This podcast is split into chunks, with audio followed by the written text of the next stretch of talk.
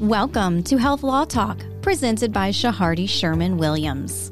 Health law broken down through expert discussion, real client issues, and real life experiences. Breaking barriers to understanding complex healthcare issues is our job. And good morning or good afternoon, whenever you're listening to this. This is uh, another episode of Health Law Talk here at Chehardy Sherman Williams. Conrad Meyer in the booth today in the studio uh, with Rory Bellina, uh, Chris Martin, a cadre of healthcare lawyers. And today we have a very special guest in the studio, uh, Dr. Eric Hansen.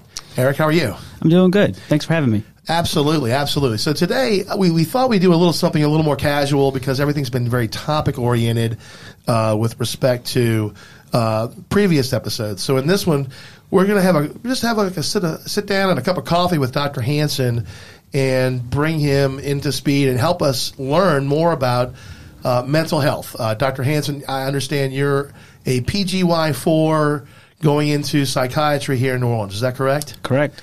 And for our listeners, tell us a little bit about yourself and, and, and where you're from, how you got there. What is a PGY four? Uh, because I, I, sure didn't know years ago. So hopefully you can figure that out and we can see where we go from here. So PGY4 is a uh, fourth year resident. Uh, it's uh, it's a name for any specialty. Uh, specifically, though, I'm a psychiatry PGY4. Um, different residencies have different lengths. Uh, for psychiatry, it's four years. Then after the fourth year, you decide whether you want to do a fellowship in anything more specific or just be a general adult psychiatrist. Uh, so I'm a fourth year uh, psychiatry resident. Uh, I'm from New Orleans, from from Kenner and Metairie actually. Uh, I live in Metairie now. Um, uh, so yeah, any other questions? Yeah. what? so what led you into psychiatry? So you know, it's an interesting process. You're as a med student, you do rotations in in all the different fields, and then you're expected to sort of make a decision about what you want to do, and it can be overwhelming. Mm-hmm. Um, I really enjoyed psychiatry rotation the most. I felt like I was really helping people. Um, I thought it was fun too. Uh, I thought it would uh, never get old, which I think is is uh, uh it was important to me. Uh, you know, a lot of stuff that we do every day gets kind of monotonous and, and routine, and I always thought it was interesting, and I really felt like I was you know helping helping people. So you mentioned that you mentioned that this rotation's been four years, correct? What's that? You, this rotation, you're in your fourth year, correct? correct. Yeah. Correct. So, you know, on all of our previous episodes, the topic of COVID has come up, and I figured let's just get it out in the front right now. Uh, so, you started before COVID, and you're now continuing with your fourth year. So, tell us what residency has been like, you know, when COVID kind of started, as it was ramping up, and, you know, now we're on the, the lower end, luckily in New Orleans. But tell us a little bit about how everything's been going since this pandemic. So residency at baseline is is tough, um, and and COVID certainly didn't help with that. Um, you know, the the COVID spikes in the hospital. That aside, because you know that's been been talked about ad nauseum.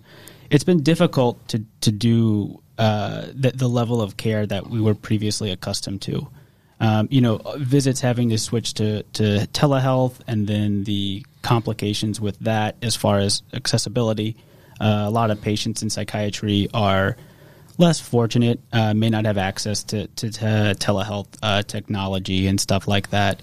Um, also, you know the the assessment of a patient and how they're doing, um, their status is, is harder over a, a video visit. Uh, so that's been difficult. The other thing is, uh, you know, it's it's a struggle, especially at the beginning, to make sure that you get good training because with a lot of the services cut back, you know, you are a resident, you're supposed to be learning, supposed to be training, and so having uh, adequate patients to see while everything is kind of shut down uh, made it a little difficult. But after a while, things kind of shook out, and uh, you know, uh, it, all the all the all the kinks got worked out. So tell the folks for who don't maybe know what, exactly what telehealth is. Can you kind of walk us through that a little bit? So there's there's several different platforms that it's used. Uh, it can be as simple as a phone call. Um, it can be uh, also video where you're you're logging on to some platform. A patient at home or in some other location is logging on, and then you're you're talking with them, seeing them uh, virtually, essentially. Uh, over a video like you would uh, Zoom or Skype or or what have you. We've had a couple of guests come on already, and we've had some other specialties talk to us about telehealth during COVID. And, you know, um, for some of them, honestly, they were okay with it. They thought that it increased their patient access. They were able to do things more efficiently. They could, um, it was just, it was, it was okay. How is psychiatry maybe the same or maybe different? I mean, have you enjoyed the shift to telehealth? Do you feel that you're treating your patients of the same quality, or, or would you rather be face to face like we are today? So I agree. I, I actually do like I do like telehealth a lot. Uh, I think it does increase access to care overall. Um, it's it's easier for someone to maybe step out at work and log on to a visit for thirty minutes instead of having to take off the whole day to drive down to the city to, to go to an appointment.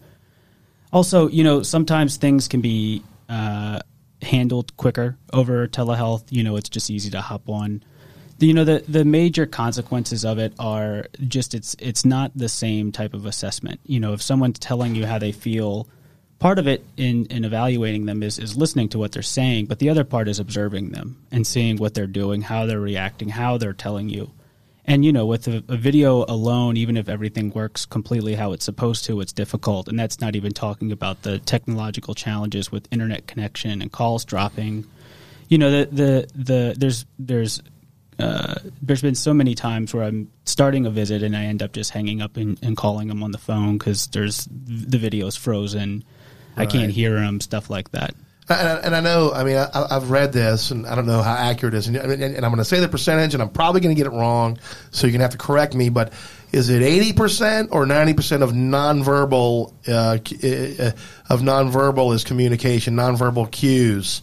Uh, is it a high number like that? I can't remember. Your nonverbals tell a lot about you, sure, in terms about how you're feeling. Yeah, but I forgot the number. But yeah, I, I, know, know it's really either. high. You know, and I, and I guess following to your point, going on a telemedicine route, even though we're increasing access, it's hard. Is it? Well, let me ask you: Is it hard for you to read a patient's nonverbals? to assist you in making an assessment about the patient. Have you found that to be a challenge, or is it is it the same as seeing a patient in a room, or you know what what can you say about nonverbal communication using telemedicine? It's absolutely more difficult. Um, I mean, so first of all, you're looking at this tiny little portion of them, you know, their head, maybe part of their neck and shoulders, uh, you know, and so you're missing a lot of times their hand, you know, if they're anxious and fidgeting. Right. Um, sometimes medicines that we have cause a lot of side effects of abnormal movements, something like that, and you really just miss Right. those. You don't even get to see them. Um, you know, unless you have them pull the camera back and then go walk around their living room or something like that, uh, it can, it can be difficult. Yeah, I've, I figured that. I mean, I, so I mean, I was thinking about yes, telemedicine. We we've heard on previous episodes how wonderful it is, in, in terms of you know cutting the red tape, giving the access. That instead of maybe seeing eight or ten patients a day, for example, uh, some of our previous guests have said, well, we could see fifteen to twenty patients a day. So from that standpoint, it looks like it's it's it's it's getter, gaining access. Uh, what do you see telemedicine now? Even though let's say post COVID, because like Rory said, we're coming on the downslope, right? Thank thank you. Uh, amen to that. But do you see telemedicine being integrated into your practice real time? Absolutely, absolutely. I think it's I think it's a very useful tool to use, especially if things are straightforward. Um, you know, if if something's more acute, if someone's in a crisis, of course, seeing them in person would be better. But if something's more routine, or it's telehealth or nothing, then obviously we're going to choose a telehealth appointment. And that's what I want to ask you about is, is, you know, do you feel like you need to almost do a pre-screening now to see, okay, you know, Chris wants to come in today. He answered his questionnaire this way. I really need to see him in person. Rory filled out a questionnaire. He answered his questions a little bit differently. He can do, he'll do fine with a phone call or, or a FaceTime. Do you feel like that that's something that you're to have to work into your practice? Uh, somewhat. Most most of the, the the clinics I'm at, the initial visit is in person. Um, and so you do get to lay eyes on them and see them in the full form, if you will, uh, for the first time. And then after that, you know, uh, it, it a lot of it is convenience. If if they say, look, you know, I can only come back, but it's got to be a telehealth visit. Of course, you're going to choose that over them saying I can't come back, that sort of thing. So yeah, it it it uh, the, the good thing about having them come in person for the first visit is you can sort of triage and assess that. So you mentioned the clinics that you've been in. Uh, you know, just now. What what what, are you, what have you been doing lately? Uh, so I work uh, I work several several different places. Uh, currently, I'm working um, at a, a, a, clinic uptown. I'm also working at a, a detox facility in the area, um, and I do some work for the the coroner's office. Okay, you mind going into some more details? I mean, I've got some questions about all of those. Really, sure. if we could keep going, I know sure. Conrad does as well. My, my, the cogs are turning. Shoot, you know? okay. Shoot, see. So, so let me ask you this: in terms of, uh, and I give you like like like Letterman, a top five. If mm. you had to pick the top five things, uh, the top five mental health issues that you see in patients, now not the mental health world sure. as a business, but sure. if you had to pick maybe our, our top three, let's say top three, what would you say are the top three mental health issues you're seeing in patients now, whether telemedicine or in person? So a lot of it's going to depend on the setting that you're in, you know, the the type of patients that you're seeing. Um, but I would say from from the patients I'm seeing, anxiety, depression, and, and substance use. Well, that's a that's a, very large portion of the top three. Yeah. Did that also go into your work then on the detox facilities? Yeah, uh, of course. In the detox facility, it's it's almost exclusively substance use um, or dual diagnosis, meaning it's substance use and another psychiatric issue like depression, anxiety, bipolar, schizophrenia. Something. Are they are they on a lock? Are you on a lockdown unit at all? My particular one, no. I got it. Okay. No, so it's completely voluntary. They can come and go as they. And we'll get into that a little bit later. I know Rory and Chris and I were talking about you know, CECs and PECs, but we'll sure. get that in, in, a little bit later. And I've kind of gained the reputation on this podcast of always asking the COVID question, so sure. I'm going to I'm going to stick with it. Um, you know, what's been going on, like you mentioned, with substance abuse and, and depression, anxiety during during COVID? Have you seen what are the trends that you've seen on that? So it's it's certainly worsening it. It's it's definitely not improving it. Um, you know, at the beginning of COVID, everyone was stuck at home, and there's this increased level of stress. And I think that you know, even though things have opened up more, the quarantine process is uh, is is a lot lighter than it was before you know that stuff doesn't heal itself overnight, and so I think people are are still suffering more because of COVID for sure. And do you think that is? You mentioned lockdown. I mean, what's your opinion on how it's affected people with mask mandates and with you know now we're looking at vaccine mandates? Are you are you seeing that present in your population? Certainly, yeah. Uh, you know the the anxiety around wearing a mask it's it's constricting, um, and then certainly with, with the vaccine mandate, it, it can be anxiety provoking for many people with with uh, for a variety of reasons. Even you know the the uncertainty of the vaccine or being uncomfortable with the mandate, something like that. Um, it doesn't come up as much, um, you know, in, in, the patients I see. Um, I don't know if they just those kind of self select out. Um, but it it has come up from time to time. Well, and let me ask you this question, uh, and it's going, I guess, going to the, the, some of the heart of the matter, maybe trending. So as we sit here, we're almost two years now now I'm asking a COVID question. Yep. So, so two years now since we sort of started this journey. Yeah, and I remember the end of 19 is when that's this, right. It was breaking really in China, and then beginning of yeah, well, close to almost to two years. So, right. so my question is, right. is, is the the trends that we are just talking about the the, the anxiety, the depression from whatever the mask mandates, whatever whatever mandate, whatever mandate flavor we have this week. What uh do you see it leveling off now, or did you see a peak at some point? I mean, or, or, or do you, or is, or is, it just constant? Uh, I think it's leveling off. I think it's improving. Uh, I think, and I think things are starting to lighten up, and so a okay. lot of those stressors are are being lifted. Um, well, that's good. Yeah, I, I, think it's I think it's leveling off. That's good. That's good. So uh, there's been a lot of in the news about opioid um, deaths and especially um, I think we've hit record numbers. Mm-hmm. Um, is that COVID related? Do you think, or or or is there some other cause?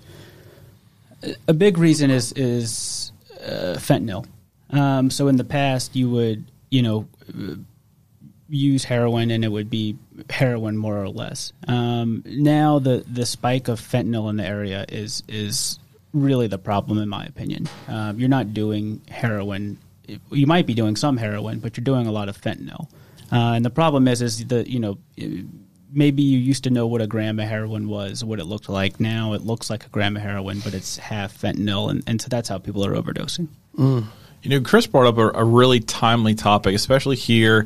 You mentioned you're from Kenner, mm-hmm. or you grew up in Kenner, and then just this area. There, has been a lot of uh, settlement, and there's kind of the, the three levels of the the the the defendants in the opioid epidemic. We're talking about the, the drug manufacturers, then the distributors, and then the pharmacies that actually filled that actually filled them. And there's been a lot of you know information going on as far as what's happened with that. And one of the one of the big defendants actually just recently settled, and, and we don't need to get into those details, but I'd love to get your opinion on you know the way it's been explained to us and, and, different liability theories is that you know the the distributors or, or, the companies that I'll say not distributors the companies that made the drugs pushed them very hard for certain populations and the distributors wanted to send those to the pharmacies that were filling them or market them to physicians. And then the pharmacies would get that information and see, you know, Dr. Chris is writing a ton of prescriptions for opioids. So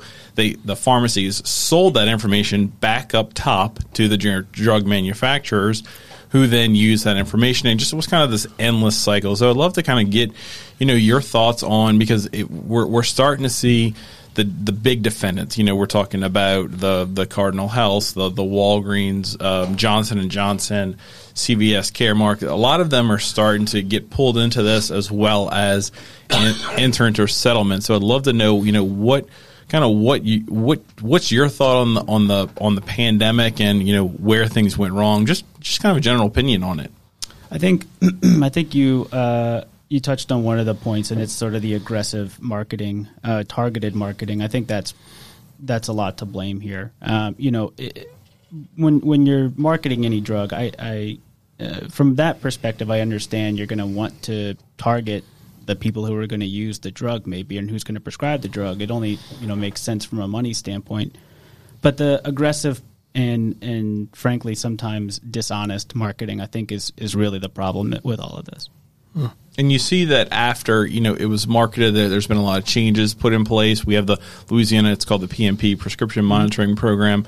You know, doctors are required to check that at certain visits and everything, and I think that's done that's done a lot of goodwill. Um, you know, do you see any issues with with any of those programs, or is there something that you'd love to see kind of uh, created to, to kind of you know help out with this pandemic or this epidemic of opioids? So the PMP is a very valuable tool. Um, I use it on on most patients in general, but especially everyone that I'm prescribing a controlled substance for. Um, you know, by nature, it's a controlled substance, so it should be controlled and and safer. There should be more safeguards in place, and I think we weren't maybe seeing some of that, and now we are. Um, you know, before you would just prescribe it like you would any other medicine, but now with the with the prescription monitoring program, it's it's really hard minus them using a fake ID or some some other alias that's not pulling that data, it's really hard to to you know uh, prescribe over have someone doctor shop, sure. if you will, mm-hmm. because it'll it'll just show up readily available. So, do you think we still need? I mean, I I think there's still a need for controlled substances, especially for people that have that are having extensive surgeries, or you know, I'm obviously not a physician, so I'm sure they prescribe for many other things. But you know, what do you see the future of for these controlled substances post opioid epidemic? I mean, do we need to rein them in more, or kind of what's your thoughts on that? So, a lot of times with with the controlled substances or, or medicines in general, it's a pendulum you know, it was swinging from overprescribed to now it's sort of swinging the other way. You know, where people are very cautious. Sure. we may reach a point where I think you alluded to this, where maybe you know you had surgery and you don't get pain medicines, that sort of thing. I don't think that's gonna happen though to that extent. Um, you know, people need pain medicines. I don't know if you've ever had a surgery, but they hurt, and you need you need pain medicines to recover. I think people are being more conscious of it, which I think is one of the big things. Only giving you what you need, not you know just refilling it ad nauseum, that sort of thing. So as I regain myself after coughing my lung on the floor for a little while, uh, I wanted to ask you, and, and, and I've seen this happen. I mean, I've, I've watched it at the board level. Mm-hmm. Uh, do you think? Uh, so we have a. I look at it as a pendulum in terms of opioid controlled substances, for example. Mm-hmm. Where before we were we were talking, you know, as Rory was alluding to, uh, this cycle of promotion, uh, and then of course w- was put out about treating the fifth vital sign, which was pain, right? And then suddenly, you know, everything was okay. We, we you got to treat it. It's a fifth vital sign. You have to treat pain. And then now, right, with PMP and this epidemic, oh no, no. So it has a sw- has the pendulum swung the other way now to where we're not. We don't want to. We don't want to write a, any kind of controlled substances for fear. I'm going to be brought in front of the board, or you know, do, or, or do you think we've settled back into a, a happy medium where, hey, we know we need to write this. We have patients like you alluded to who have surgery, who have pain. We have to write this, otherwise, it's it's what's the point? Uh, where do you think we are in the spectrum? Are we still overcompensating where we're not writing anything, or we're back to a happy middle ground? Uh, that's a good question, and one I don't have an answer for. Uh, my my sort of point was I, I fear that that people may be too restrictive in prescribing. Um, they have their uses. Controlled substances have their uses. They're Right. very effective for pain, and if you're post-op from a surgery and you need pain medicine, you need pain medicine. Um, and you could even make a case that not prescribing pain medicines in that case, people will just seek it out on their own anyway. So, you know, under treating their pain just for fear of prescribing pain medicines may Sends actually them backfire. out. Sends them out to the market. Right. I got it. Yeah. Makes a good point. On this subject of, of medication, have you had much experience with medical marijuana and, and with That's with a great that question. Um, down that road? So I have not. Um, you need a, a, a special licensing process, which I haven't gone down for, for a variety of reasons. Um, it's essentially it's it's um, I hear it's very easy, though that's anecdotal. Um, to to get a uh, it's essentially a permission slip too. It's it's illegal to prescribe marijuana, so it's a it's a it's a permission slip that recommends it. Um, but no, I haven't gone down that route. Because the legislature opened it up for chronic pain, which is Right. pretty pretty broad category. There was Right. chronic pain and a catch-all. I believe the last provision in the statute was anything in which your physician reasonably believed Right. you would need it for. So, I think it, it could it could be prescribed for a lot. You know what? Why don't they just kick the can and just legalize it? I just don't get that. I mean, are we? Are, That could I be mean, another topic. Why? Why? I mean, let let let's let's. Why are we always the last place to do things that other states seem to already do and seem to have no problem You know, with? Dr. Hanson, we don't need a specific number, obviously, I don't wanna- but I but I'd, go there. I'd love I'd love to know though. I mean, you do these intake forms. I mean, do you see a lot of your patients admitting that they're taking it for recreational or for reasons? I mean, are you seeing it a lot in your in your patient base, You're talking about ones who are prescribed or medical or, marijuana? or not Or- or prescribed, recre- just recreational just use. recreational? Yeah. Oh yeah, recreational marijuana use. It it uh, it it's shocking how Mm-hmm. how many are actually using recreational marijuana compared to that it, the fact that it's still illegal. And the and the stigma example. is, yeah. I mean, in my opinion, I think the stigma is, is pretty much gone with it. I mean, if people are disclosing it to their physician, I think that that goes to show that. that I think the stigma's moved away. Where I mean, if they're not afraid to tell you that they're using it, and you're still going to treat them, I think that Right. that just goes to show. Yeah, I mean, Yeah. I, I, I look, I, I, I'm playing the devil's advocate here. You know, I, I just, why is it? Why take these baby steps? You know, just let's just go ahead and say, you know what? Let's do what other states have done. Let's legalize it. That way, we don't have the issue. We can tax out of it and make some revenue. What's what's your thoughts on that, Doctor Hanson?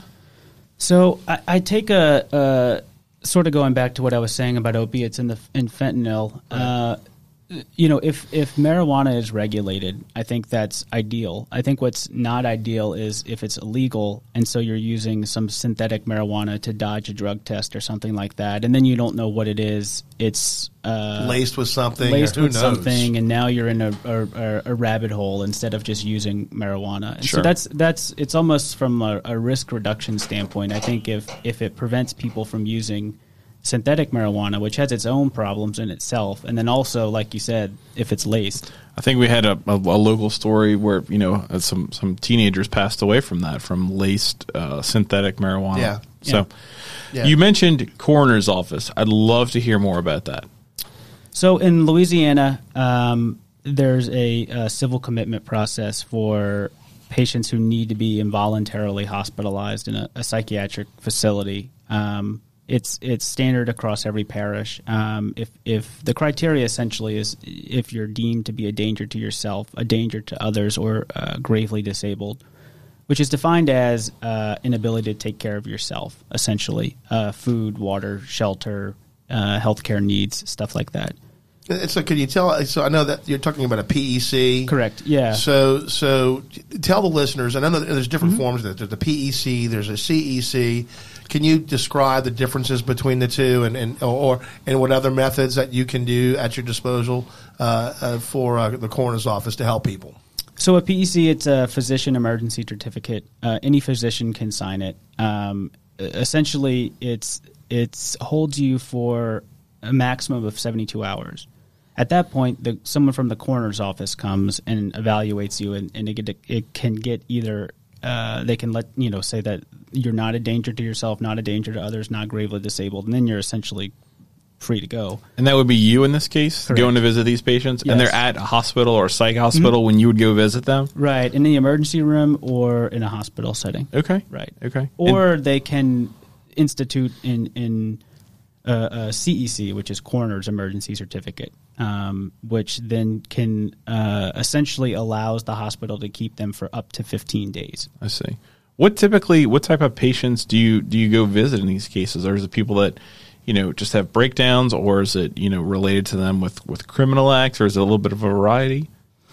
Um, it's it's so by by definition, it needs to be due to a psychiatric condition. So you can't just be a danger to others because you're you know want to kill your neighbor. If it's not due to a psychiatric condition, then it doesn't meet criteria. So essentially, everyone has a psychiatric, uh, not only diagnosis, but diagnosis is causing one of those three criteria. Okay. I think you knew this was coming, but here's my COVID question again. Have you seen any, you know, I I assume that you were you were working on this, you know, prior to COVID, but how has uh, COVID affected what you've seen, who you've gone to visit, you know, increase, decrease, that kind of thing? I mean, on the CEC, uh, the PECs and CECs. Yes. Correct. So I actually I started uh, in early 2020, so Okay. right when uh, COVID started. But I will say um, the if you test positive, well, right now everyone who goes into a hospital is getting COVID tested, Okay. uh, and if you're positive for COVID, you can't go to a psych unit. Uh, they're just not equipped to do the precautions and the uh, PPE, that sort of thing. They don't have the staffing for that. So you'll get admitted usually to a to a just a regular medical surgical hospital floor, and then essentially you'll receive psychiatric care from there, which is uh, is is not good. Okay. Um, a lot of times, if you, for example, have someone who's very delusioned, um, schizophrenic, bipolar, something like that, and you have these delusions of, of about something that's not true, a lot of times part of the treatment is both medication, but also a lot of uh, insight, reality based uh, uh, reminding, if you will. And so if you're stuck in a room and no one can visit you because your room is COVID locked down, you can see that's that's difficult. Hmm. Interesting. And, and, and another thing I wanted to ask you, and this might pivot a little bit mm-hmm. from because I know Rory loves COVID. Yeah. I, I, I, I always, and I, and I guess this, this just could segue into a much longer, sh- you know, different kind of show. Mm-hmm.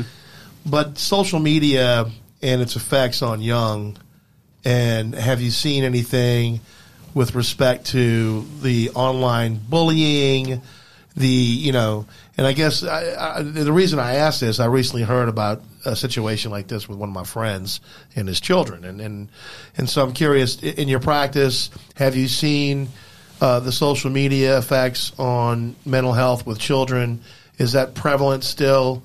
Uh, Very common. Very common. Unfortunately, yes. Um, you know, cases as as as benign, if you will, which it isn't benign, but from from you know a severity standpoint, just simple bullying, for example, that's one thing. But then others are uh, they're suicidal and they cut themselves because of something that happened on social media, for example, whether it was something someone said, a picture that was shared, Right. something like that. It's very common, and it's it's hard to it's hard to to talk to these kids, you know, because we grew up in a, a different time where it wasn't as important. So it's hard for us to say, oh, that's you know, it's just Facebook, ignore that, that sort of thing, because to them it's important. You know, this is what everyone's doing. That's that's that's the the age they live in. Right. So it's it's it's tough.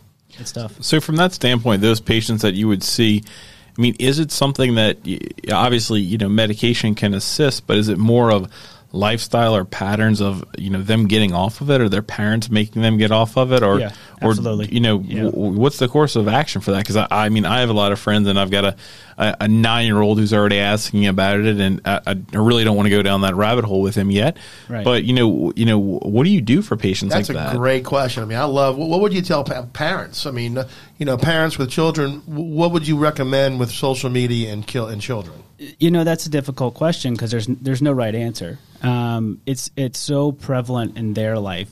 Everyone at school has one, and so then, you know, it's almost a risk of do you just just ban it outright, or do you lo- allow them to have one and then teach them the healthy ways to use Sure, it? because if they don't have one, then they're going to be the, gonna the out and- outsider right. and not Yeah. in- Yeah. included on things. But then if they do have one, then it's everything that we know that's going on with or it. they'll get one and you don't know about it. Right, So that- then that's you, what I was Then you about. can't police them. You can't, and police is the wrong word, but you can't keep an eye on it. You can't help them learn how to manage it safely because that's what the big thing is. They're going to have one eventually, Sure. whether you know about it or not. And so ideally, you would be able to to to sort of help them navigate that in a, a safe way. And I think, let me tell you, I think I, I- I know this is sort of pivoting off topic in this show, but Mm-hmm. but I, I think this would be a good thing to bring Eric back, and- Absolutely. and and, maybe even pair that with uh, uh, the anti-bullying statute. We can get some of the you know someone from the district attorney's office talk Hmm. about bullying and, and things like that to help parents understand what they can do.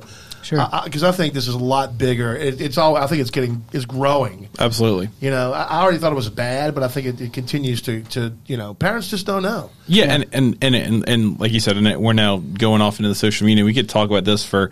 Well, I mean, I, I Well, think this is what happens when we have coffee with, Yeah. with Dr. Hansen. Yeah. you know we've we've seen the, the documentary, The Social Dilemma, and, and the, the two people from Google Did have that not scare you? have gone on to do numerous podcasts like this. And I mean, you know, what, what they're showing is that, and they go into very much detail that I'm sure you would understand. I don't, but, but the, the social media, the algorithms, they really want to manipulate your brain to where you're on that thing as long as possible and scrolling as much as possible. And I, I, I'm sure it's been said before, but I'd love to get your opinion on just the social media in, in general. I mean, I think it's a necessary evil per se. I think all of our kids are going to have it. I mean, I don't know if you have children or not yet, but you know, kind of what what's your plan for that, or what do you tell your patients?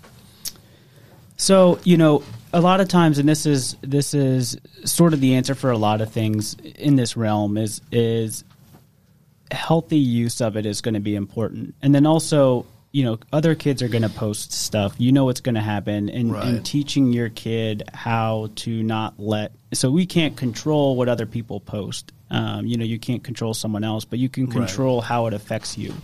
That's and, very true. And so learning how to manage that is, is the big thing. And and I mean that that can go on from from social media and then not social media topics. Uh, learning, you know, not letting other people uh, their actions affect you in a in a, a wrong way.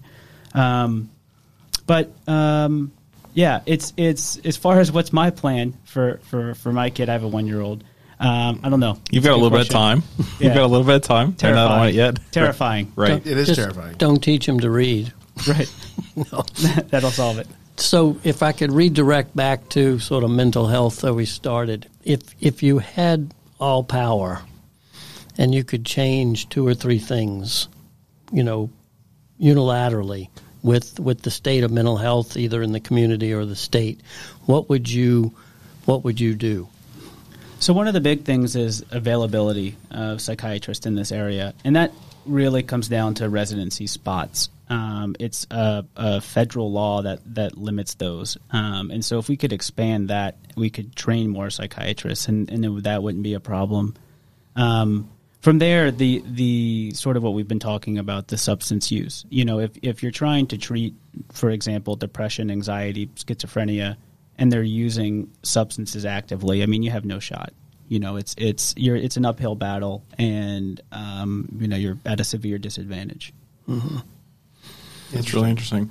You know, one thing that that I just wanted to get your opinion on before we wrap this episode up is if you know if we if we have a friend or a listener or a colleague that we think is having kind of mental health issues or starting to see depression, anxiety, you know, whatever it may be. You know, is it best for them to start with reaching out to a psychiatrist like yourself or a social worker, psychologist? I mean, you know, what what what kind of do you recommend? Because I know that there's dueling schools of thought. Some people think, you know, psychiatrists only write scripts, psychologists they only talk, social workers they're not, you know, at, as a level of you are. So I'd love to kind of get your your guidance on on those people that are listening or that might have a friend that they're they're thinking about might need some help. So uh, to take it to to the extreme, so so, and then I'll kind of work backwards from there. You know, if you, if you think someone is is suicidal, for example, and, and may be a harm to themselves, we talked about the PEC and the CEC. There is an, an OPC, an Order of Protective Custody, which we didn't talk about. That you yeah. you go to the coroner's office and you say, "Look, I'm witnessing my friend doing X, Y, Z. I think he's a danger to himself, or he's not taking care of himself, that sort of thing." And then it's sort of a no questions asked, which has its benefits and its its downsides. But uh, someone, a, a, police officer, will go get them. So if if someone is not wanting to get treatment, but you think they need to be admitted to a hospital, um, you can file an OPC. That doesn't guarantee they're going to be admitted. What it does, it guarantees they go to an emergency room. At that point, someone from an emergency room, a, a physician there, will evaluate them and determine whether they they can go home and manage this on an outpatient basis or whether this needs a PEC, for example. Um, so less severe than that. If someone is is sort of just depressed, anxious, that sort of thing, having a, a hard time. Actually, most of the psychiatric care is actually done by primary care doctors. Um, you know, every I don't want to say everyone. More people have a, a, primary care doctor than they do a psychiatrist. So that's that's where most of that's sort of the front lines, really because of that, you know, and the and the issue with getting access to a, a, a, mental health care, you know, going to your primary care doctor is a perfectly legitimate option. Uh, and and the idea being is that they if they feel comfortable managing it, then they can sort of get that ball rolling quicker than if they were waiting four months to get in with a psychiatrist, that sort of thing. Right. As far as the medication and therapy, you know, the data shows that both is better than one or the other. So, you know, if someone just wants therapy and not medication, that's better than nothing, and vice versa with medication and not therapy. But truly, therapy plus medication is is is ideal. That's good. Well, well, I want to thank. Uh, Rory and Chris for the uh, wonderful show today, but most importantly, thank Dr. Eric Hansen for stopping by. Uh, I think that's going to wrap it up for us today.